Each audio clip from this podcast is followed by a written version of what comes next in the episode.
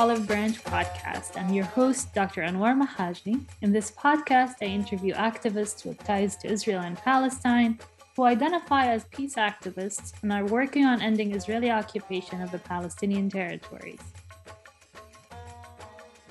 Today, I interview Shaked Morag, a seasoned political social activist. She now serves as the executive director of Peace Now.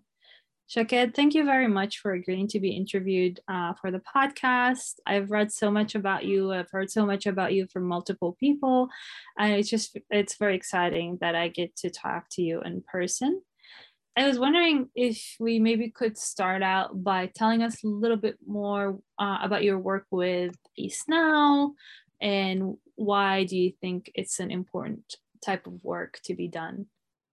I've been with Peace now uh, three and a half years by now. And it's a huge opportunity for me because uh, before that, I did uh, do some uh, activism in grassroots movements and also in the parliament. But uh, I think that the most burning issue that Israel must solve and, and deal with is uh, uh, the occupation and uh, the Israeli Palestinian conflict and all that uh, comes out of it. And Peace Now is a place where this is our daily challenge. And I find it very um, both interesting and motivating. So uh, I'm very happy to be there and to do that uh, as, as my main focus in life. I think I really appreciate the work that Peace Now does. And then, of course, I appreciated you talking about being a social activist and a political activist, and you worked in, you know, in the parliament, and then you worked in different settings. I was wondering if you could tell us about the differences of occupying like a political space versus occupying the social space for activism. And of course, they're not completely disconnected, right? But they all come with certain challenges, limitations, as well as possibilities.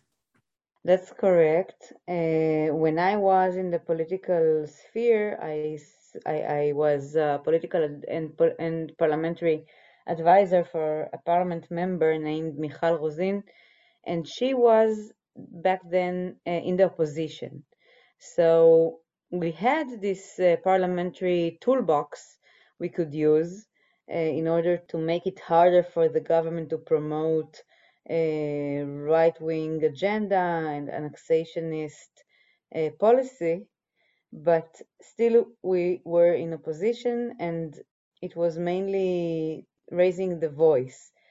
And I must say that in the um, civil sphere, in a way, the toolbox is much more diverse and big uh, in terms of what you can do in order to raise that voice. I mean, if that's what you mainly do, so in Peace Now, I can organize big demonstrations. I can recruit much more uh, volunteers and public attention and public activity.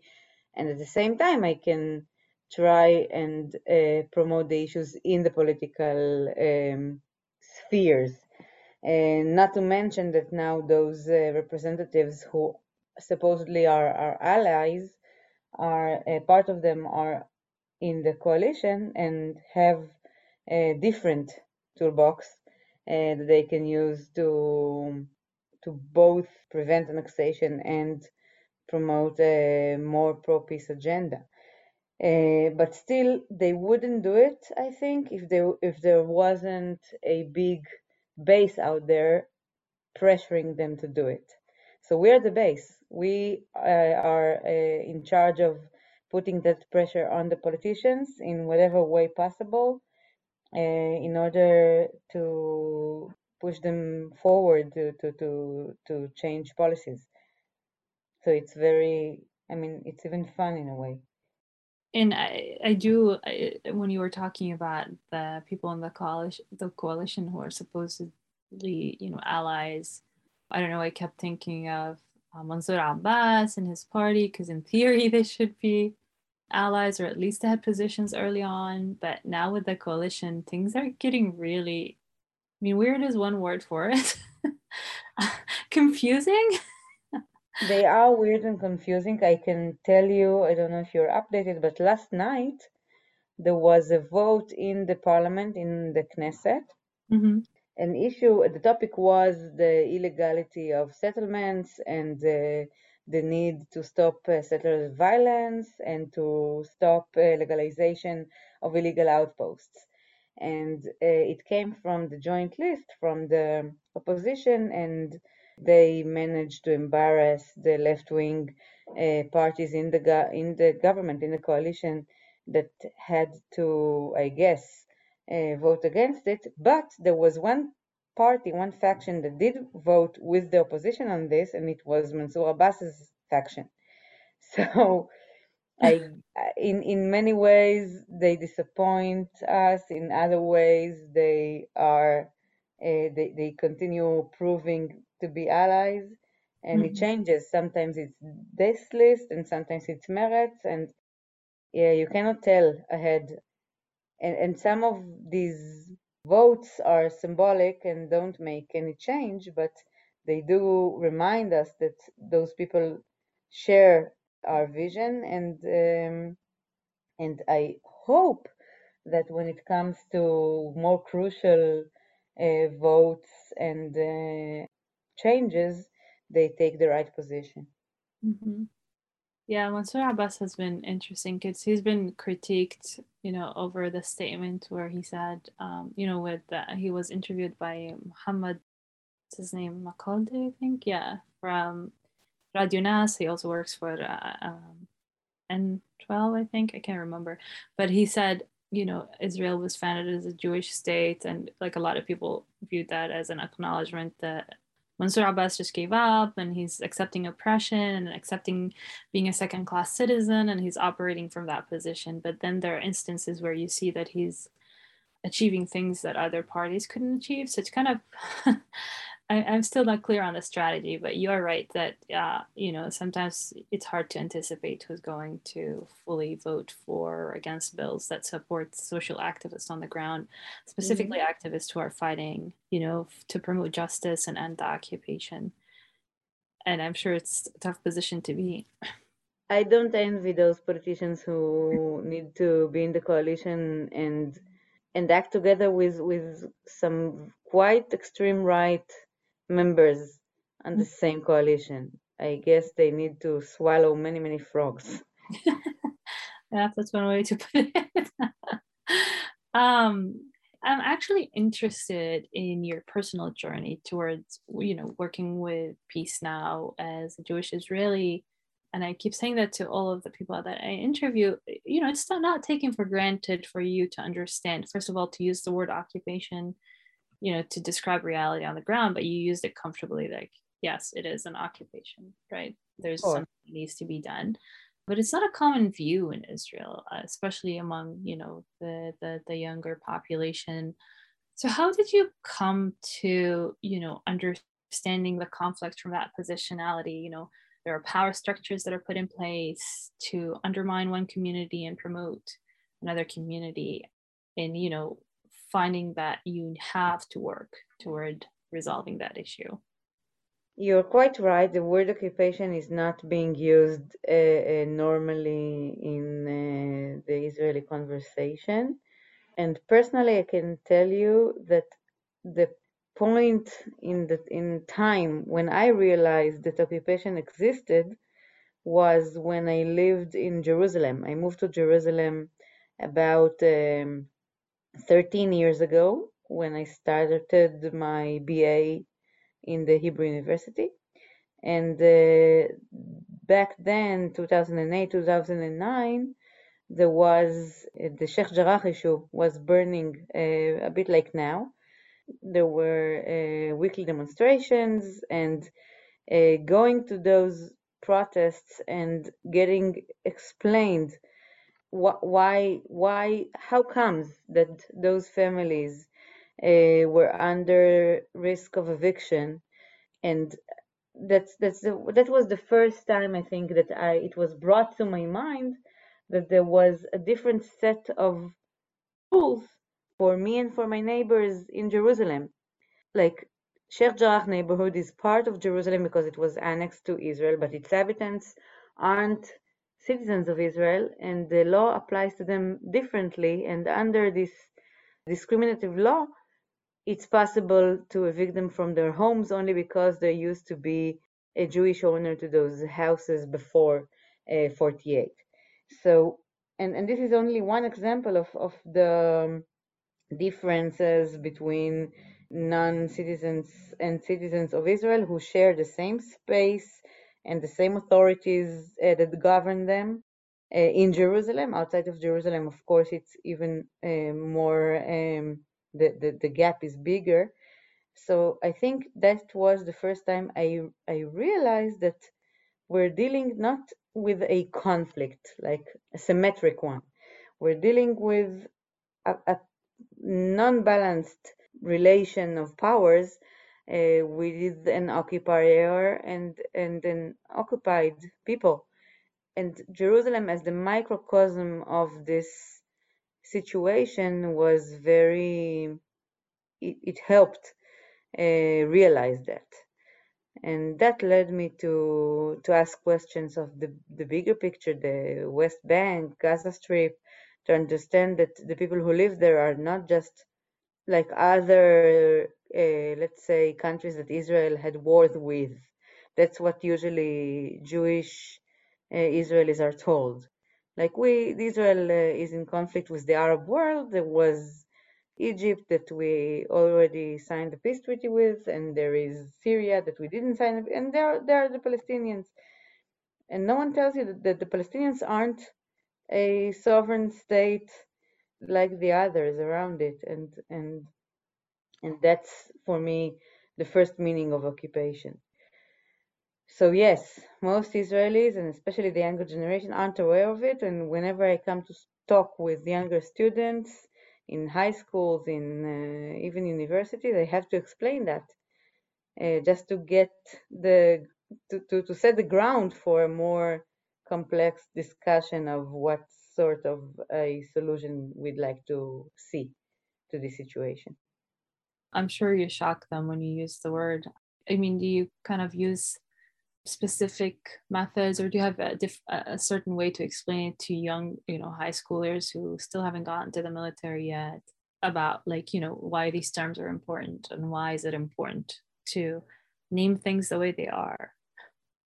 It varies uh, between audiences. For example, I um, spoke a couple of weeks ago. I, I was invited to speak with an Orthodox boys' high school, senior graders, and uh, naturally, many of them are very right right wing and pro settlements, and um, although this is the situation, this is the political stand of the school the teachers thought it was important for them to to hear me.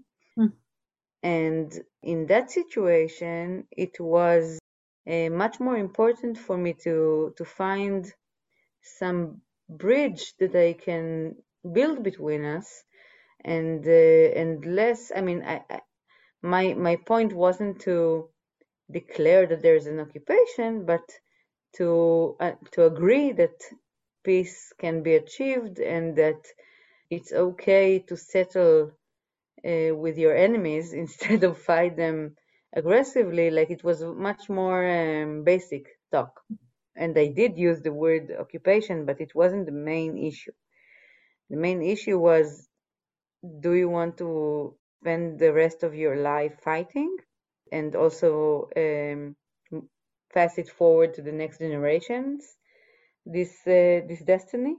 Or do you want to think of alternatives and for that the other side needs to get its uh, sovereign state on the occupied territories so this was my framing in other places i sometimes open the map and show the reality in the west bank because that's another thing that most israelis aren't aware of mm-hmm. that uh, among 3 million Palestinians deprived of civil rights, there live less than half a million Israeli settlers that are mostly spread along the Green Line. I mean, in settlements that can be part of land swaps and don't really pose a threat to a Palestinian future state in the 67 um, lines uh, with land swaps. So I, I, I focus more on showing that the, this solution can be done, needs to be done, and we cannot put up with uh, the occupation as a, a permanent status quo. Because once it's permanent, it's not and it's not, it's not occupation anymore it becomes apartheid mm-hmm. so this is another way to to wrap occupation in a way that people can digest it and ask themselves if this is the situation they choose to live in as Israeli citizens. And in other forums, we talk about Palestinians suffer because of occupation and the violation of human rights under the occupation. But I must tell you that there are other organizations that are not Peace Now that do it better, that focus on that. Peace Now focuses on the solution and less on the violation of human rights in the meantime or, or, like right now. We relate to it, but uh, our main focus is okay, this exists, and now how can we change it? And then we talk about the threat that settlement pose, the, the those that are deeper inside the territories, and the tenders and illegal outposts that are promoted in order to catch more and more land and uh, actually serve as, as vehicles for de facto annexation and, and the change, permanent change that will uh, make the occupation eternal and therefore apartheid. And I think it's interesting when you talk about, you know, that Peace Now doesn't mainly focus on human rights violations, but they're also focusing on, you know, like the final solution to the issue. And I was interested in that when you said that you talk about land swap as one of the options. And, you know, I'm from Umm al-Fahim, so Umm al-Fahim has been uh, the triangle area in general has been always like talked about by people like what's his name uh, Avigdor Lieberman and others that it's a, a town Donald Trump Donald Trump too with his peace plan so I was wondering like how do you talk to them also about Arab citizens inside and are they included in that discussion First, I must make it clear that when I talk about land swaps, I don't talk about the triangle. I don't talk about transferring any Israeli citizens outside of Israeli borders. And I and Peace Now opposed Trump's plan and Avigdor Lieberman's ideas very firmly.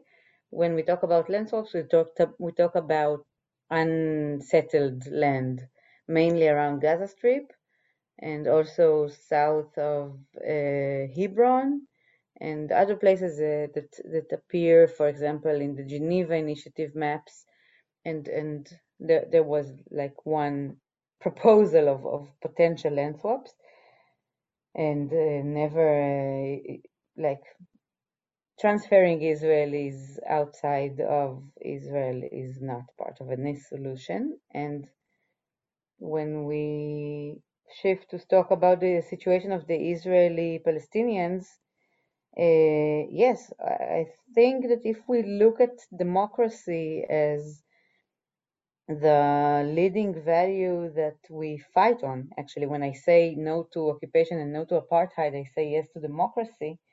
Of course, we cannot put up with discrimination and with violation of uh, rights of citizens of Israel. For example, the nation state law when I started working in Peace Now, it was about uh, one month before the nation state law was passed. And uh, Peace Now uh, was one of the leading forces protesting against it, including we went to the Knesset and we, uh, during the, um, the discussions that uh, preceded the vote on the law, we uh, opened the big black flag in the hall of uh, um, how is it called? The hall of of, uh, um, of the parliament. And uh, we were kicked out by the guards, but but we did uh, demonstrate with that big, huge black flag. We also demonstrated in the streets, and uh, we produced big uh, signs, black signs to uh, hang from the windows of the houses, saying, "I'm ashamed of the nation state law" in Hebrew and in Arabic. Uh, because I think a state that wants to be democratic cannot include such a law in its in its book of laws. Uh, you cannot uh, formally discriminate any group uh, based on any aspect of its identity, including its national identity. So this is a very clear value for us. Yeah, and I think it's important to clarify these things because I um you know, I know people from J Street since I'm in the US now. And a lot of like when I ask them this question, what does J Street think of, you know, Palestinians in Israel?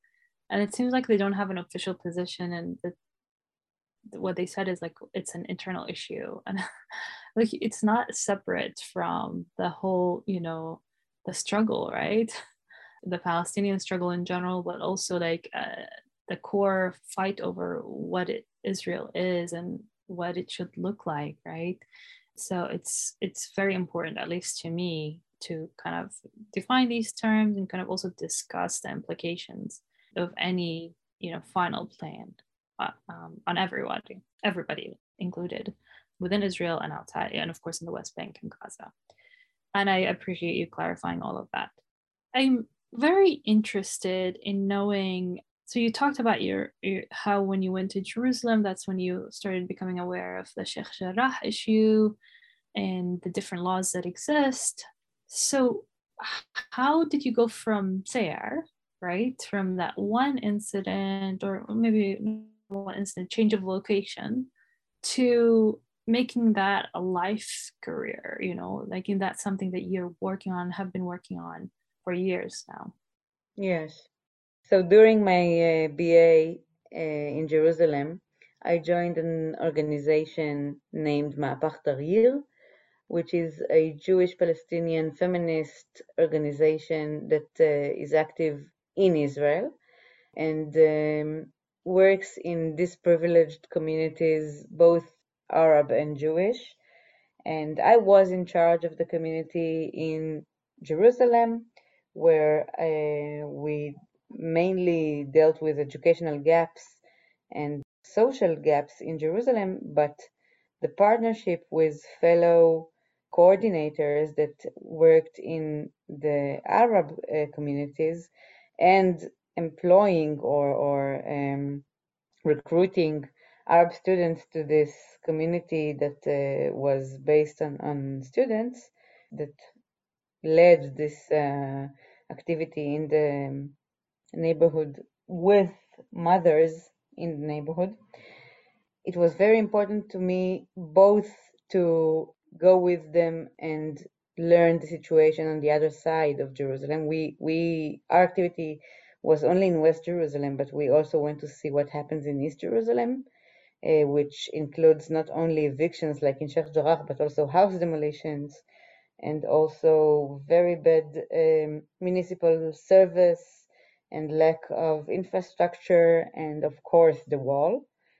So it was an opportunity to open the eyes a bit more and talk about the implications of, of this uh, of the occupation of the of the situation in East Jerusalem and also to see the interaction between Arab students and Jewish families in the community and understand that the differences are they're not just based on majority minority relationship inside Israel, but they interact with the situation uh, in the West Bank.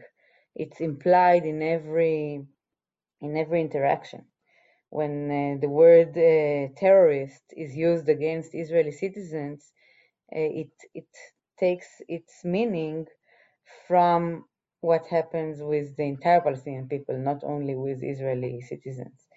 So you cannot actually cut one issue from the other.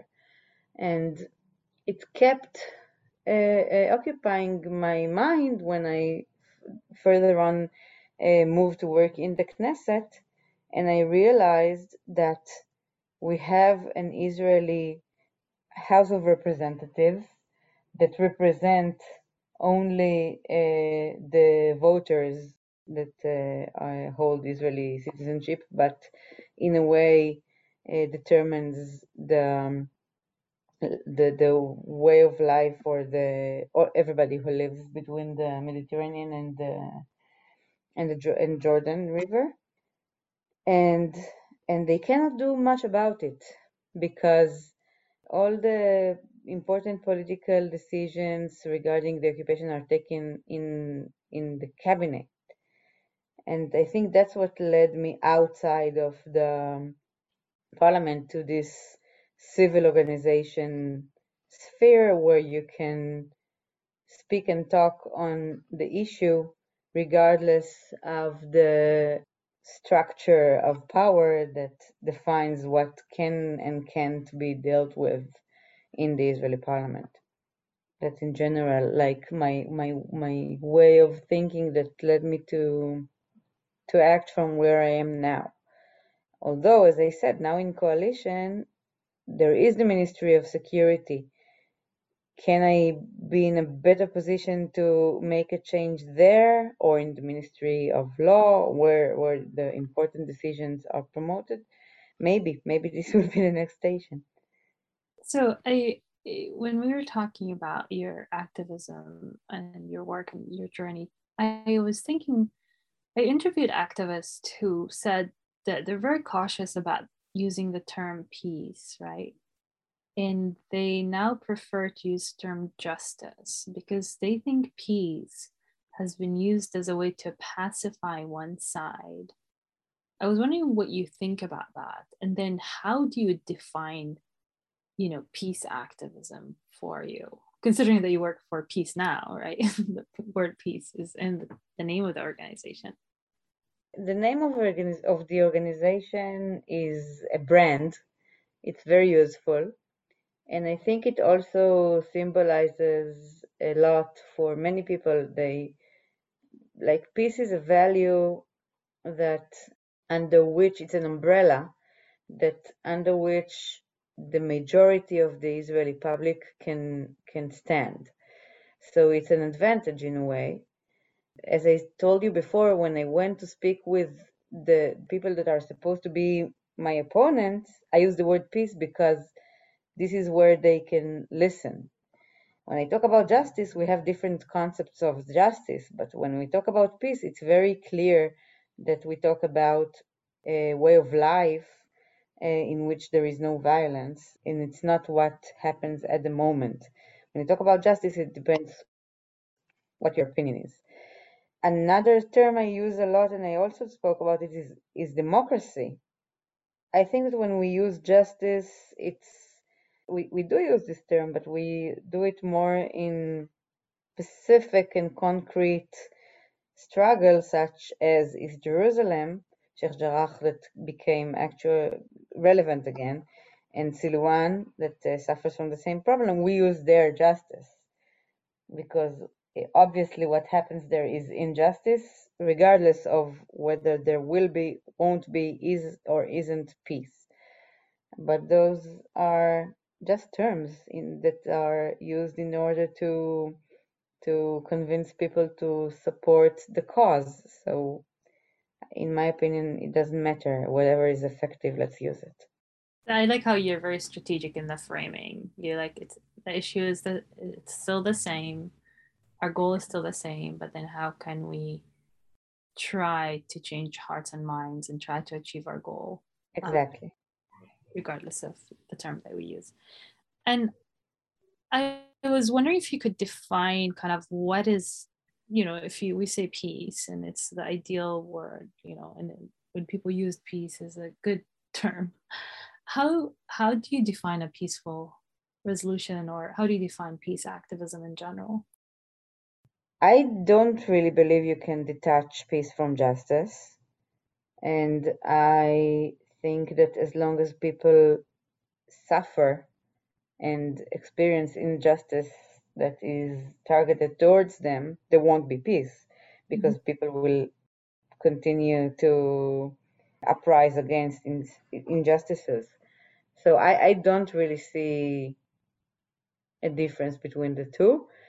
So a peaceful situation is one that under which uh, everybody feels that their rights are fully given to them and they can fulfill their identity and to live dignified and respectful life. Uh, this is the peaceful solution. Mm-hmm. All the rest is, as you said, is, is strategic. What solution I think will be most pragmatic? I said the two-state solution uh, in the 67 borders with land swaps and two capitals in Jerusalem. I'm not naive. I don't think that once an agreement, such as agreement, is signed, the next day everybody will be cheerful and and uh, calm. But I think this is the basic condition under which peaceful life can be achieved. Mm-hmm. Now, I want us so you, you kind of defined your ideals, your strategies. We talked a little bit about your educational background, your work in the Knesset, your work with Peace Now and other organizations. But all of this comes at a cost. and I'm curious about the challenges that you faced and are facing doing the work that you do. So maybe personal challenges at the family level and also more challenges, you know, kind of implementing the work that you do in a society that again needs a lot of work right? Toward understanding what justice looks like. Yes. I, I, I can tell you that activism in general can be exhausting. Uh, in a way i'm privileged to be paid for it. But i mean i chose a path of career that my activism is my day job. So in a way I'm a very privileged activist, and you can compare me with other activists who have their, let's say, normal day job, and then they, in their free time, join us for demonstrations and, and other stuff. So I appreciate them uh, a lot for that. Uh, but on the other hand, it's not like saying day job is also uh, misleading because it's day and night and weekend and it occupies my mind not only during working hours. This is the nature of, of political work. And uh, i must say uh, this is it feels for me quite natural to be fully invested in what i do and to work in what i believe in. I can tell you that when i was younger i worked for some just uh, in, in the private sector for a, a company and I found myself working extra hours, not knowing why. uh, just because things needed to be done. So I stayed longer in the office. And then uh, one day, even my manager asked me, Why do you stay extra hours? We, we don't pay you for that. And then I said, Because things needed to be done. And, and then I thought with myself and I decided that if I am this kind of worker, so I need to work in something that I really want to promote and not just the profit of my boss. So this is what brought me to choose political career, let's say. Uh, not becoming a politician, by the way, but, but being an activist as a main field in my life. And another, uh, let's say, sacrifice is um, in Israel, the air can be uh, poisoned with delegitimization and incitements, and sometimes I get very ugly uh, reactions on uh, new media, social media, and uh, this is another thing you just have to get uh, immune from. And I think I'm quite immune by now. Um, how about your family? Are they supportive of your work?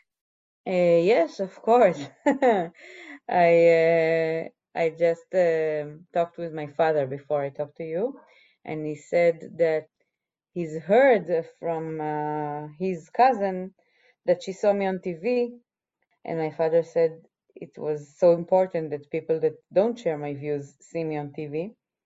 So yes, I, I get support, and uh, of course, my partner is very supportive. Sometimes he gets mad at me that I'm tweeting in midnight, but apart from that, he believes in what I believe and uh, is very proud. So uh, I'm very lucky to be surrounded with support. Yeah, that's great. Um, let's say like that you, or maybe let's put it this way. What kind of advice would you give young activists or the youngsters that you talk to them in high school? Let's say you go you went talk to them you change their mind and now they come to you as like okay i am interested in activism but i don't know you know what to do or i'm scared. So what kind of advice do you give to them or would you give to them? First i'd give to i say to them that this is a long journey and uh, you need to protect yourself and don't burn all your resources it's a short time. It's it's a long distance marathon. You have to combine uh, your uh, life with your political activity. You must have this strong uh, environment around you of uh, interests and friends and family and not uh, live entirely in the battlefield.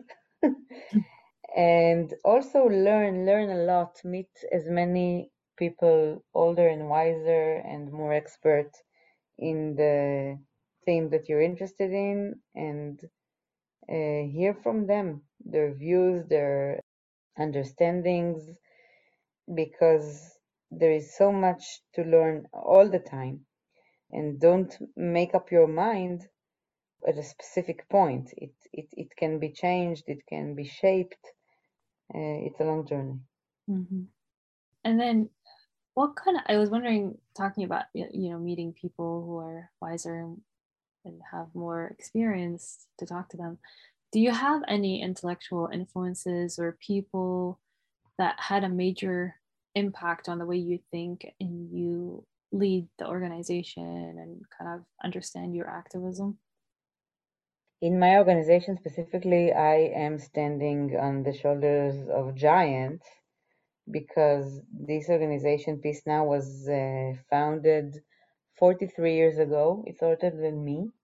Mm-hmm. And some of the founders are still in my board of directors so I can consult with them and I can learn from them whenever I want. Mm-hmm. And I think they did major change in Israeli perception and and also political culture. Mm-hmm. Uh, and it shaped a lot the way that the organization still acts today. On the other hand, it's always important to intrigue that to to to to try and challenge those uh, visions and hear from other organizations from uh, researchers and uh, activists that uh, act on in, in different paths i mean lately i found myself consulting with legal experts on the best way to challenge occupation in supreme court and the way to frame the international changes in regard to our uh, violations of international law. Uh, there are many processes that are happening now, such as the investigation in Hague and the changes mm-hmm. around the world in uh, political uh, powers. Mm-hmm. And we have to see how we can uh, use them to, to help us change what is happening here. Mm-hmm. And for that, I, I consult with many experts uh, that have different visions, and it's very, very interesting. Mm-hmm. I will not go into specific names, but as I said, it's a journey, and the uh, reality is constantly changing. So we have to also change our methods. I hope this answers your question. It's very yeah. vague, but uh, yeah. Yeah, it does. Um, then I just want to give you time now at the end um, to add anything that you want to add or talk about uh, before we end. Yes, I, I'll say first this I'm happy to see more and more women joining the circles of activism. The fact that we are two women discussing these very, very grave political issues is not taken for granted and it wouldn't happen some years ago. And I see more and more women around also the decision making tables. And I really hope and believe that this will be a major factor in change of reality, that women will lead things differently and will choose different ways to to solve the very complex uh, situation that we're in. And this is another aspect of, of an importance of us doing what we do that we we do it that, that we are present in those discussions in those rooms in these uh, media channels in those researches uh, and we bring the the point of view for me as i can talk about myself as a feminist mm-hmm. uh, i think that it helped me shape the way i think of activism in general and of the possible solution in particular. Mm-hmm. Thank you for um, adding that because I wanted to ask you actually about feminism and if it's central to your work, but you just answered the question that it is very central to the way that you work on these issues. Mainly to the way that I think and the way that I direct my organization. Mm-hmm. And how does that influence the way you direct the organization? a much more flat construction of power. I give a lot of space to my colleagues mm-hmm. and also I consult a lot and cooperate a lot with other organizations and uh, partners outside of the organization, mm-hmm. um, understanding that the, the common uh, goal is more important that, than, than ego and uh, that no one in particular holds the one and only way to do things. It's okay that each one acts in their field and their strength, and we can use each other's strengths and not try to over to, to shadow each other. I think we can help each other. I think it's I, I learned this when I uh, when I was in this uh, feminist organization that uh, that constructions of power can lead different constructions of power can lead to different realities and we must be aware of them and practice them. Yeah thank you very much. That's a great description and i'm sure uh, your colleagues appreciate this uh, management style if you can call it management style. Um, i want to thank you again for you know sharing your story and your thought process with us um, and i want to thank our listeners for tuning in I want to thank you. Bye, Shaked. Bye bye.